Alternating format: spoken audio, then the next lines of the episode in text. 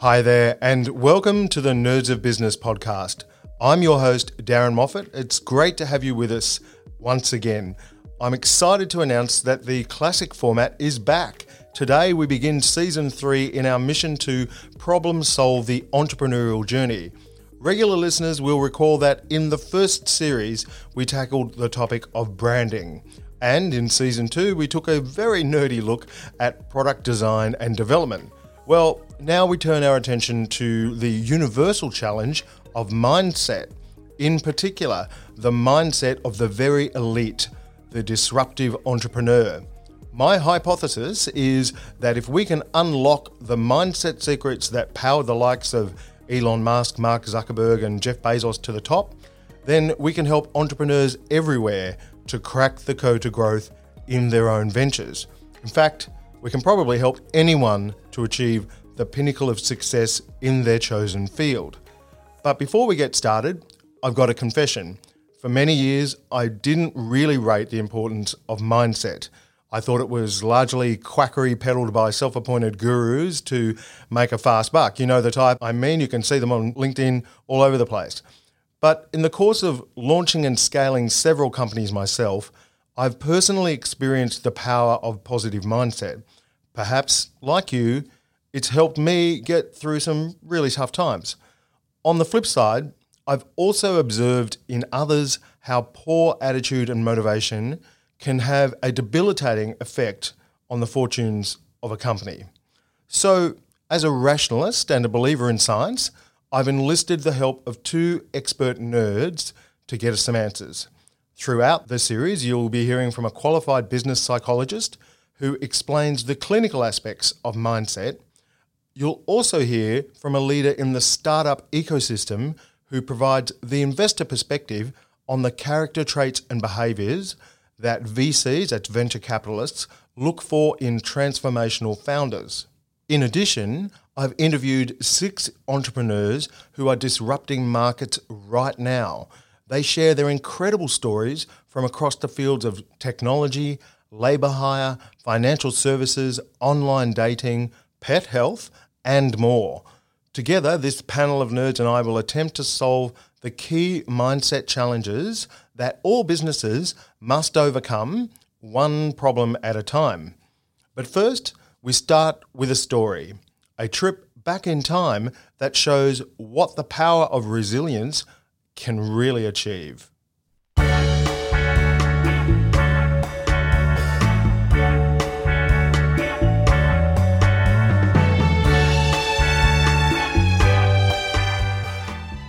It's the mid 1970s, and a young British engineer called James Dyson is beginning to make a name for himself as a designer and inventor. At just 22 years of age, he invents a sea truck that can carry three tons at 50 miles per hour across the water. A few years later, he invents a wheelbarrow with an innovative ball wheel that won't sink in the mud. It quickly snares 50% market share. In 1978, Dyson is mulling his next move when one day he walks past a local sawmill and sees a machine in use called a cyclonic separator. By this stage, he's already become frustrated with the poor performance of his Hoover vacuum cleaner. The dust bag pores keep getting clogged with dust, reducing its suction. The process of cyclonic separation might just be the innovation he needs to design a better type of vacuum cleaner. He rushes home and builds a rough prototype that day. It's the first in a very, very long cycle of product development. Over the next 15 years, partly supported by his wife's salary as an art teacher, he builds an astonishing 5,127 prototypes. It's an industrial strength show of perseverance. Although he releases his first product, the G Force cleaner, in 1983, it's not until almost a decade later that Dyson's innovation finally breaks through. In the UK market, he runs a TV advertising campaign which emphasises that, unlike most of its rivals, the Dyson vacuum does not require the continuing purchase of replacement bags. At that time, the UK market for disposable cleaner bags is 100 million pounds. The slogan, Say Goodbye to the Bag, proves more attractive to the buying public than a previous emphasis on the suction efficiency that his technology delivers. The Dyson Dual Cyclone soon becomes the fastest selling vacuum cleaner ever made in the UK and outsells those of the companies that had rejected his idea. Following his success, other major manufacturers begin to market their own cyclonic vacuum cleaners. In 1999, Dyson sues Hoover for patent infringement. The High Court rules that Hoover has deliberately copied a fundamental part of his patented designs. Hoover agrees to pay damages of £4 million. Fast forward 20 years, and Dyson Vacuum Cleaners is a global household brand with annual revenue of $7.3 billion. And James Dyson himself? He's now the 60th wealthiest person on the planet with a net worth of $25 billion. And it all started with a fanatical dedication to prototyping.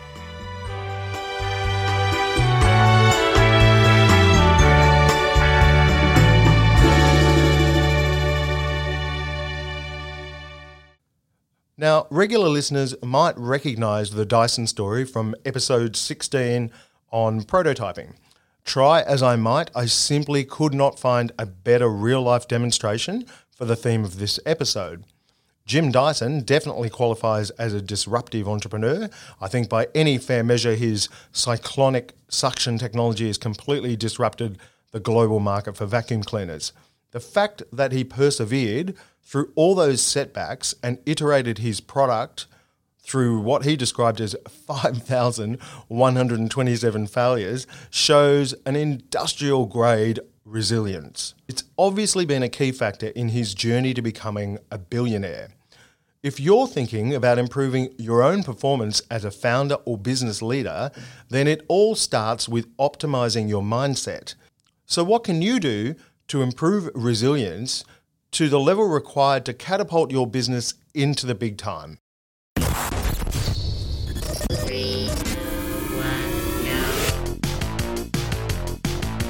I love data. I, I love kind of what you can do with data. You need to have systems, you need to have structure. You're going to get chopped to pieces. Enthusiasm is unstoppable. We kind of hit a point where we were like, we need another leader surround yourself with people who are smarter than you and richer than you. this is Nerds of Business. We'll start the show in a minute, but first, a word from our sponsor. Transmission. Hi everyone, it's your host, Darren here, with a special announcement. We've launched a new website for the show at nerdsofbusiness.com. You can find all the episodes, transcriptions, and information on our guests at this new address. So come and take a look at nerdsofbusiness.com. And while you're there, sign up to our newsletter for early access to unreleased content and special offers that we'll be releasing real soon. It's the best place to totally nerd out. All systems operational. So, the title of today's episode and the problem we're trying to solve is how disruptive entrepreneurs use resilience to power a winning mindset. It's a big show today, and we've got some really amazing guests lined up. Up soon, you'll hear from the founder of an online share market platform with $400 million under management and the British founder of a female centric brand disrupting the staid old world of insurance. But first, here's a quick reminder that if you're enjoying Nerds of Business, to please hit the subscribe button on your podcast player. It means you'll automatically receive each new episode every fortnight, and it makes it easier for us to stay in touch. For this series on mindset, I'm thrilled to be joined by Stephanie Thompson. Stephanie is a qualified psychologist and business coach based in Sydney, Australia, with over 25 years' experience helping executive leaders and entrepreneurs to optimize their mindset and performance. She's the founder of her practice Insight Matters, and she's regularly in the media, appearing on the ABC, Channel 9, the Financial Review, and more. So she's the perfect technical expert for a series on mindset. I began by asking her to deconstruct resilience and to explain where it comes from in a person. Turns out it's all rather more complex than what you might think. Well, it's quite similar to resilience as we might think of it in engineering, actually. So it's abrasion resistance Oh. or the ability to spring back into shape after stress. Okay. Um, adaptability, um, yes, resistance to damage. Yep. Great. And what qualities feed into that? You know, like what what's what sort of what are the component parts to resilience? I'd say there are two main branches, and one is um, things like uh, being non anxious and uh, unworried, level headed, Yep. being optimistic and cheerful. That would be one branch. And the other branch is more interpersonal. I think we might be talking about that in another episode Yep. as an interpersonal trait. So resilience uh, in the face of criticism, for example, which is a slightly separate concept. Is it something that people are hardwired with or can it be learned? Like, you know, it's a bit of a mm. nature versus nurture question. Mm. Well, the answer for most of these things is it's an element of both. Okay. So some people do seem to come into this world preloaded mm-hmm. with a degree of resilience, and others less so. There is a learnability factor as well. Um, and yes, it, it it can be somewhat learned. It's significantly learned, significantly so, actually. I would say, yes, it can be learned. So that's the clinical perspective. And Stephanie will return later in the episode with some actually quite surprising tips on how you can improve your own resilience. But first, why is resilience so important that it's almost a precondition for entrepreneurs to succeed? Yeah, I think we talk about resilience a lot, and it's for the reasons that you just mentioned, Darren, that this is a roller coaster ride. Starting a company has many twists and turns, emotional highs and lows, physical pain. Um, you know, it's not for the light of heart. I think that we need to make sure that resilience is not misunderstood um, because, to its logical extension, it can be abusive, right? There's a lot of like, toxic productivity um, or this expectation that resilience means that you can't feel the emotions. Um, and in fact, what matters a little bit more to me is around energy management, right? So I talk to my founders all the time about managing their energy. We always say, you know, this is a marathon, this isn't a sprint. So I don't say, like, get back in there, mental toughness, be resilient. I say, how can we manage your energy right now so that you can go the distance? And what do you need from me or from your team or from your advisors, your investors that's going to help you go the distance? Um, and sometimes that actually means when someone is experiencing a time of um, mental and physical low, we, you know, we take the foot off the pedal a little bit Yeah. and we say, you know what, we are going to continue to execute our strategy and hopefully someone else on the team can kind of pick up that slack but what we need right now is rest right? I come from an athletics background. You won't know now because i'm a bit washed up but at stanford i played division one lacrosse. And what we know as athletes is that rest and recovery is the most important tool that we have for mm. executing on the field. And yet in business, we don't think about building in rest and recovery. So I think that resilience comes from someone who understands that it's not just full throttle, push through walls at all costs. It's how do I manage my energy? How do I manage my emotions? How do I manage my physical self, my time, so that I'm able to build in rest and recovery?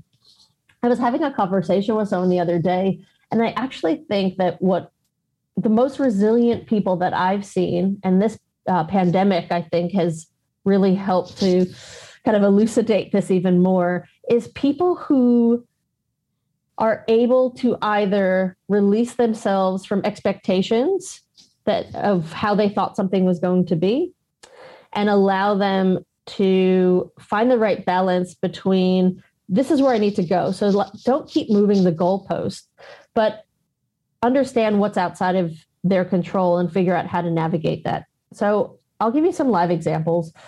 You know, two of my portfolio companies, one is Muso, one is Tixel, both amazing companies. Um, you know, I've been uh, part of their journeys um, from day one, and both of them work in the live events and ticketing space. So I made those investments, obviously, with my Eventbrite uh, hat on because I know the the space very well. But listen, being in the live events or ticketing space has not been a great place to be in the last you know year and a half. Of course not. Both of, both of these companies. So first of all, both of them have raised a round in the middle of COVID, a significant round with a significant valuation bump, which is like unbelievable. It's pretty gutsy to say, you know what, I'm going to go raise capital during this time. But both Muso and Tixel said, right, you know, there are no live events right now. What can we do to make this the most valuable 12, 16 months that we could possibly have?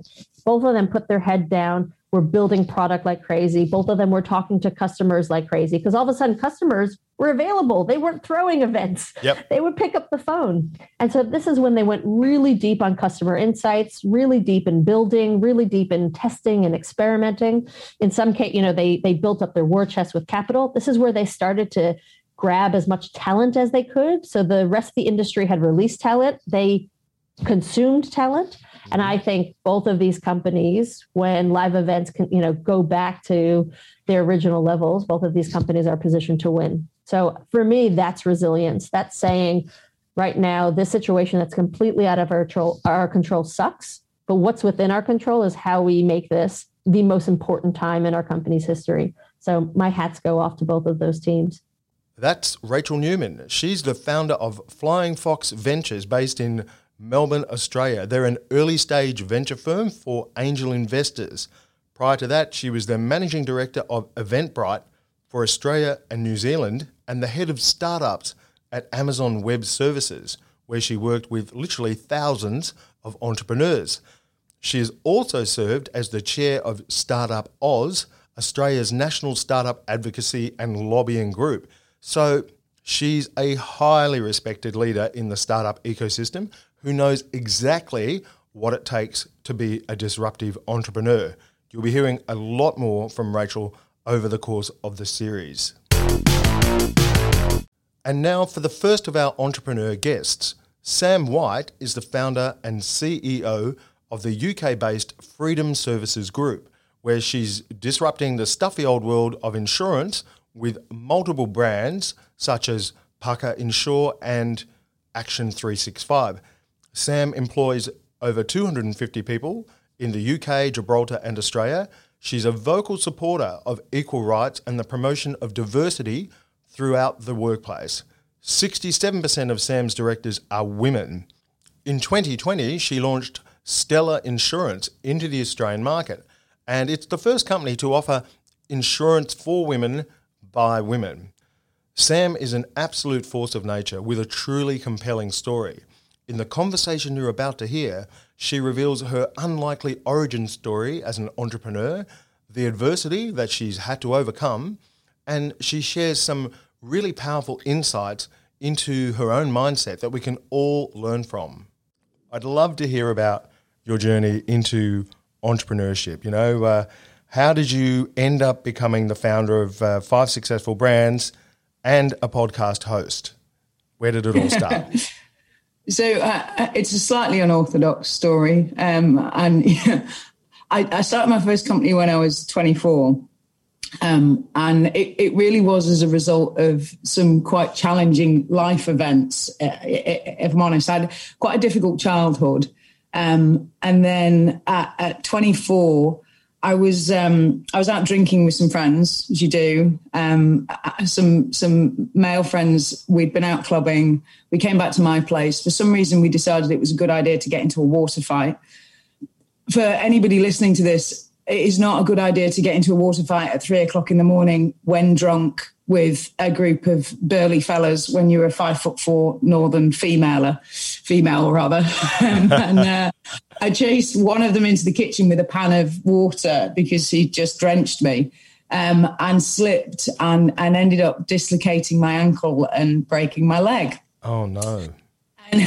I didn't realize at the time. So I fell asleep on the couch with a bag of frozen peas on my leg and then woke up in the morning and realized that things were considerably worse than I had anticipated. Um, and I'd, I got this really good job at, time, at the time. I'd been um, hired by this company who was actually a, um, worked in motor claims. So they, they used to handle motor claims on behalf of insurance brokers. And, you know, I was earning really good money. Um, I'd been promoted and promoted, and I bought my own house, and you know, I was I, I, I was kind of feeling like king or queen of the world. Um, but I wasn't taking particularly good care of myself. So you know, I, would put on a lot of weight. I was probably five stone overweight. Uh, you know, out partying as that kind of counterbalance to all of the hard work. Smoking at the time. Um, I, and this um, break meant that I wasn't able to go anywhere or do anything. So I was trapped on my sister's couch for sort of six weeks. And I think it, it, it really did make me sort of stop and and assess what I was doing with my life and whether I was doing the I was on the right path or not. Which actually, you know, on assessment, I, I kind of went, well, yeah, I'm doing this job that I love. Um, but it, I'm working 14, 16 hours a day. I'm not taking care of myself. Like, I don't think I'm on the right track. And then I also split up with a boyfriend that I had at the time that I'd been living with as I realized, lovely lad that he was, he was utterly useless in a crisis. I had to move, had to move in um, because he was completely incapable of even remotely taking care of me. Right. Um, and um, and then a month after that, my mum died. So as as a combination of all of these things, it kind of made me go, no, I'm I'm not doing the right thing. And and I was supposed to go traveling. So the plan was actually to go to Oz at that point. I got a friend who was planning on doing a, a year off. I applied for the visa. I was like, this is what I'm going to do. Um, and whilst I was off, um, my uncle, who had a CCTV company at the time, asked if I'd help him out because he was really struggling with his business and he was struggling to make sales and he knew I'd done some telesales, etc. Um, and I agreed to help him. And um, I set up in my sister's conservatory with like a phone and at, at the time, like a yellow pages. So a phone and a desk and a yellow pages and it just really mushroomed from there. I started doing some stuff from, for him, and then a couple of other people approached me and asked me if, if I'd help them, and you know, it, it, it kind of. It, I never ended up going to Australia at that point. Put it that way. I, uh, wow. Uh, I ended up carrying on doing what I was doing. We now come to the kind of the very sort of meaty crux, if I can put it that way, of the um, of this particular uh, conversation today, and that is the mindset of the disruptive entrepreneur. So um, you definitely qualify as a disruptive entrepreneur. You've got a lot of experience. You've got a lot of a lot of things on the go, and you're disrupting markets. So I'm very keen, Sam, to hear from you in your journey so far. Like, what personality traits do you find yourself drawing on most as it relates to you know, sort of that disruptive uh, element? So, as a kid, I don't know if you had this game in Australia, but we used to play something called British Bulldog. Oh, yes. Mm-hmm. And the object of the game, the below the kids against the wall, and you would run from one side of a wall to the other side of the playground. Yep. And you'd have to catch the person. Now, our, our game, north of England, probably a bit rougher than the south of England. I don't know about the Aussies. I, I couldn't possibly comment. But um, we didn't just tag them you would drag them back to the other side of the wall and then that person would join and you'd carry on until you got to, to the end. I was always the last person that they would go for because I there was no way they were stopping me getting to the other side of the wall, and, and they, they they would literally have to sort of like I'd be crawling to get to the other side, and and sometimes I would make it even with the rest of the class trying to stop me getting to the wall. Um, and I think that that trait has, has willed out in, in the sense that um, I'm very resilient. I, I, I, just don't give up. And yeah. I think as, as an entrepreneur, the most important thing to remember is that it will inevitably be extremely difficult at times. You'll inevitably fail. Um, and all that you can do when it gets really tough is just keep going. You know, and it wasn't Winston Churchill, but um, everybody always puts this to him: if you're going through hell, just keep going. Yep. Um, I think every entrepreneur has those moments. It's not what people see, it's not what people refer to, but it, it, it's at those times where you just keep, you, you know, one foot in front of the other, carry on, pushing through. That's that is above all other traits. I think the most important thing. I couldn't agree more. I mean, I think resilience is, is a really big one, but it's. Uh, I think it's, it's also interesting what's behind that. So you know, you, you're resilient. You've got a lot of determination, but where does that come from? Like, for instance, is it driven by a sense of ambition, you know, or, or is it driven by a sense of uh, competitiveness? Like, what what are, what's the the driver behind that behind that really uh, amazing drive that you've obviously got? So, in all honesty, and I don't know whether this is controversial or not, but um, you know, I, I mentioned before I had quite a difficult childhood. Most entrepreneurs that I know haven't had an easy run of it mm-hmm. in life, and actually, I think it's a terrible thing to say, but I actually think to a degree there's um, there's something missing. There's there's there's a, a hole that you're trying to fill that creates that entrepreneurial energy that you whether it be that you haven't you know haven't felt fully loved as a child or you've you know there's there's been you know I've met entrepreneurs that have been bullied as kids I've met entrepreneurs that have have had very difficult childhoods or have had you know addiction issues or you know there is normally something actually not necessarily a good thing i think that sits behind that absolute i am going to keep going at this and i'm going to do it regardless. And of course you know I, I, was dyslexic as a kid. And i think a lot of entrepreneurs that i've met are dyslexic. Mm-hmm. um, again that's that's challenging going through the education system with that that type of um, brain wiring. I, I, like to say I like to think it's a bit of a superpower once you once you realise what it is. But for a lot of people as as children, it, it's quite a difficult thing to handle. So, yeah, I, I I do think it's born out of adversity most of the time. I don't meet a lot of entrepreneurs that have had perfect, warm, wonderful, loving childhoods that have then decided that they want to put themselves through this. I think it probably, you know, there's, there's probably a degree of insanity in there somewhere.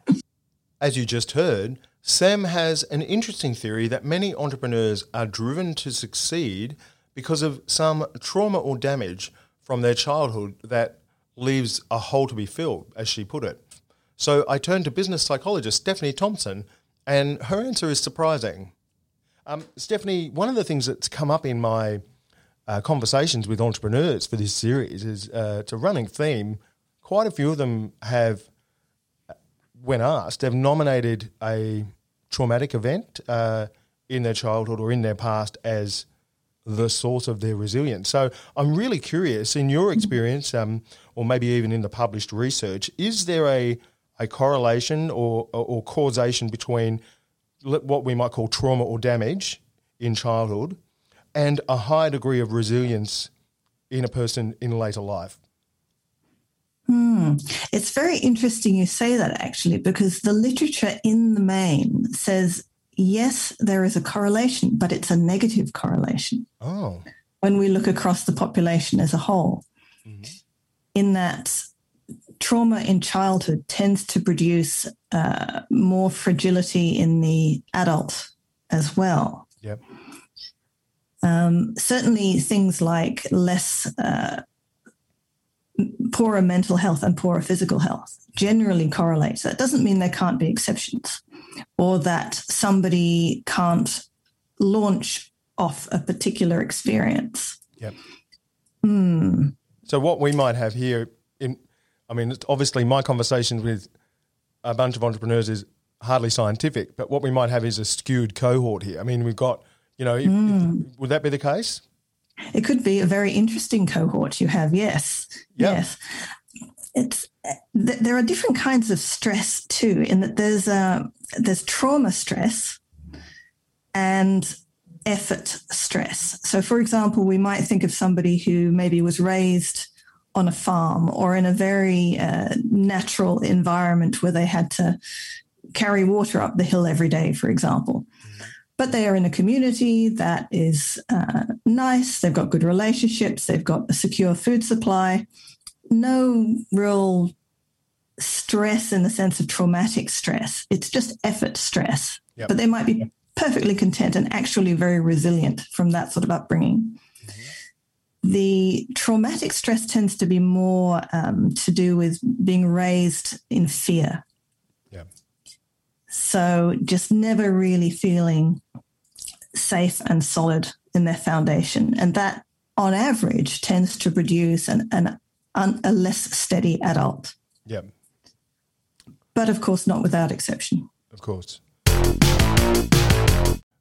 We're semi famous here at Nerds of Business for our special segments. So I'm excited to introduce a new one, especially for the Mindset series called Nature versus Nurture.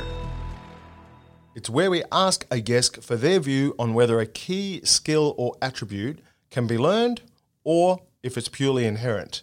Today's entrepreneur in the hot seat is Chris Brycki. He's the founder and CEO of share investing platform stockspot.com.au. Let's hear what Chris has to say on resilience. When it comes to that kind of disruptive mindset, you know, for those entrepreneurs that, that really sort of break the established orthodoxy one way or another, um, you know, what are your thoughts? Do you think that is, it's a nature versus nurture question. Do you think it is uh, more so the fact that those entrepreneurs are kind of born that way, they're hardwired that way, or is it learnt? Is it learned behavior?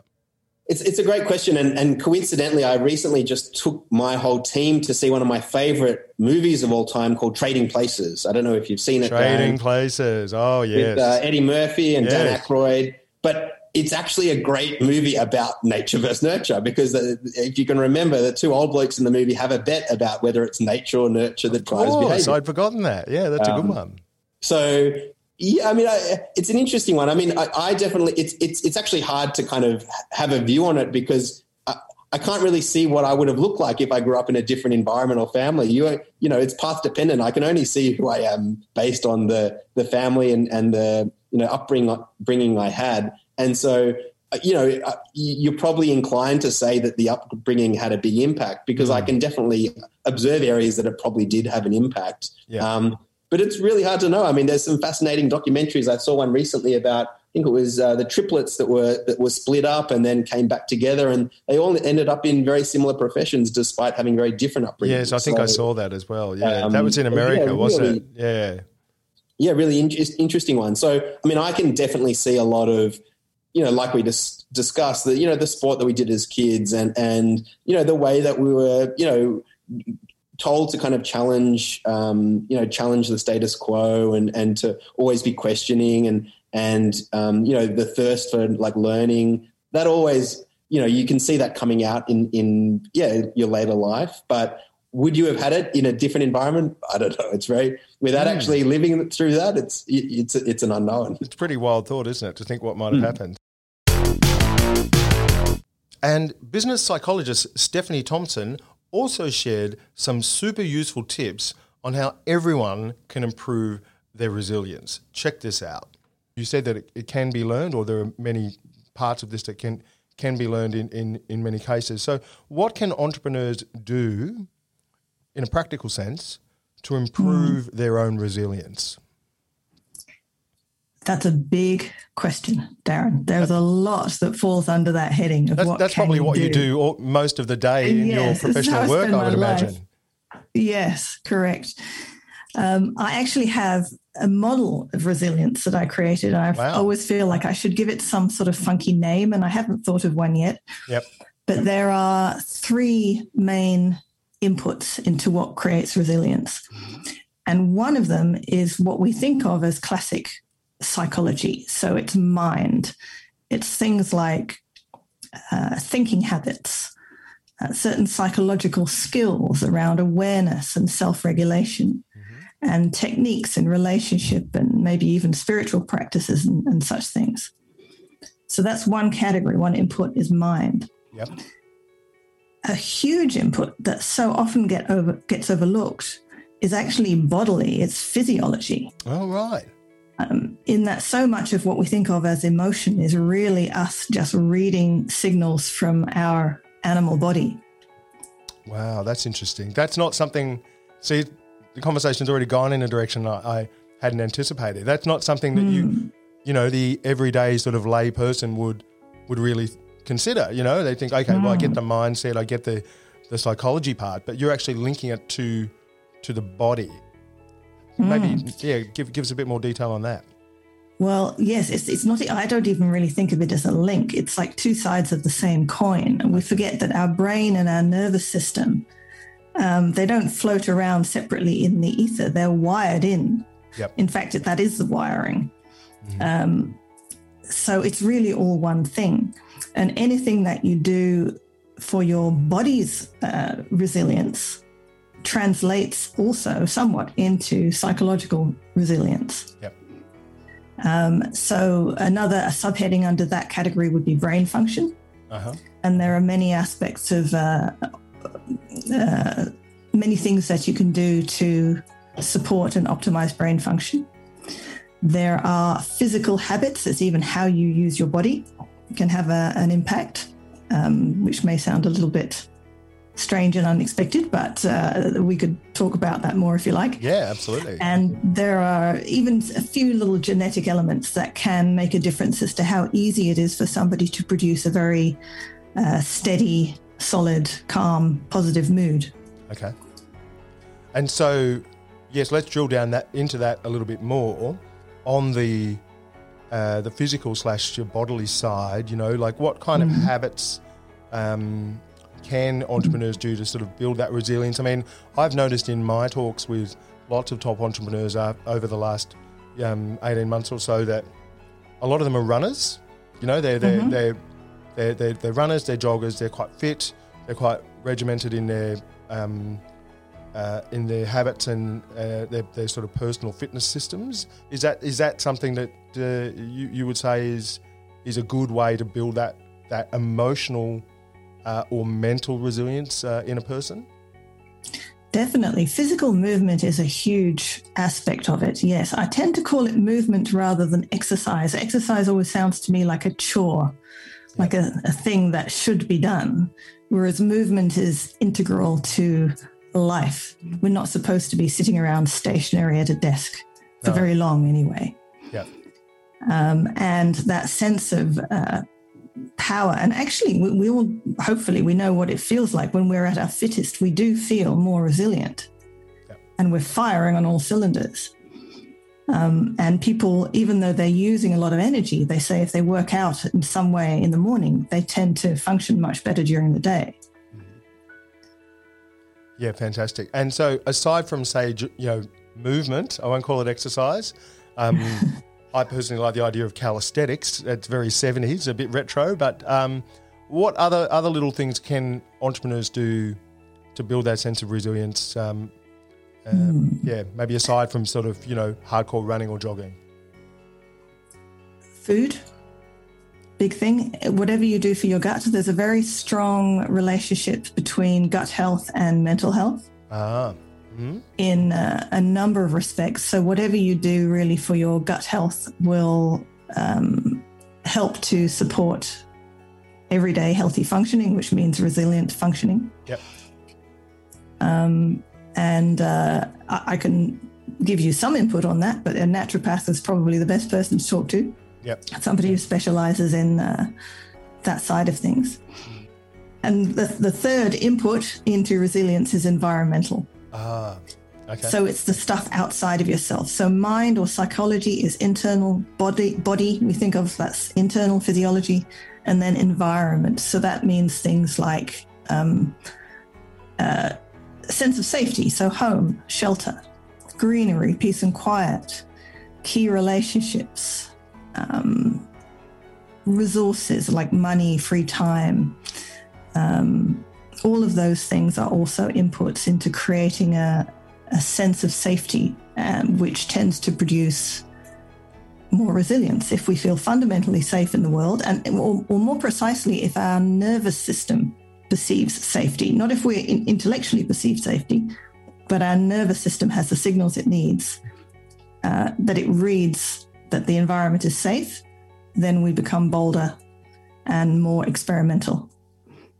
And so that's a very interesting topic right there because, I mean, that's that's very rational, isn't it? It makes a lot of sense. But of course, that's not the, mm-hmm. the lived experience of so many entrepreneurs. And I'm going to the point here around stress, you know, because someone can be notionally living in a nice house and safe and, you know, have all of those signals satisfied on an intellectual level. But if they're stressed out of their mind about running businesses and negative cash flow and stuff like that, then I'm guessing that's what you're referring to. That's that's sending the, that negative si- signal to the central nervous system. Is that right? Um, yes. Although the interesting thing is, it's not a part of resilience is that it's not always about the external situation. In that having cash flow problems for somebody who is not feeling resilient at that time will be perceived as a impending doom disaster. Yeah. But for somebody who is resilient, the cash flow problem is a more practical, manageable situation. So same reality, but different subjective experience. So the problem we set out to solve in this episode was how do disruptive entrepreneurs use resilience to power a winning mindset? Our mindset expert Stephanie Thompson revealed the psychological theory behind resilience, and our startup guru Rachael Neumann explained why this is so important in a founder. And we've also heard some fascinating real life stories from our entrepreneur guests Sam White at Stella Insurance and Chris Brycki from StockSpot. I hope their wisdom and insights have given you some ideas to crack the code to growth in your own business. For me, there are three key conclusions we can all take from this episode. Number one, managing your energy is important. I loved what Rachael had to say on this and how the ability of entrepreneurs to regulate their own energy output is actually a key driver of longer term resilience. Number two, don't ignore diet and movement. As Stephanie said, there is a strong physical component to the mental well-being of humans, and this is especially so for founders and entrepreneurs routinely under lots of pressure. Those who take more care to look after themselves will be better placed to ride out the inevitable tough times. Number three, create a positive and safe environment for yourself at home and at work. The research shows that if our central nervous system reads the environment as safe, then we become bolder and more experimental, which is surely the foundation stone for innovation. As we heard at the top of the episode in the Dyson story, some business ventures will test the resilience of the founding team for years and even decades before the breakthrough moment of market domination is achieved. So, Although almost everyone in this world likes to make a fast buck, oftentimes it's a long, slow grind, even for those innovative entrepreneurs who are using technology to disrupt markets. Resilience can be an incredible competitive advantage, especially for those who are playing the long game.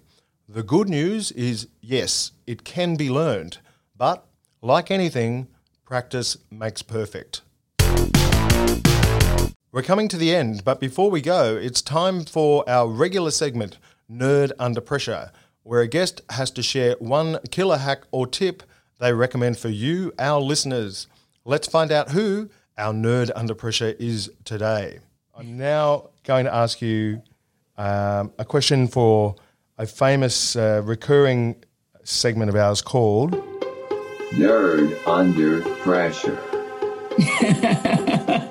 So, nerd under pressure, right? So, this is um, where we ask you, Sam White, um, our what should we say? Well, we'll call you an insurance nerd, uh, but you're really uh, you're, an, an, insurance. You're you're a nerd across many different things, but um, we're looking for one killer tip or hack that you could give to other business owners, um, budding entrepreneurs out there for launching a disruptive startup. So I'm going to give you five seconds thinking time.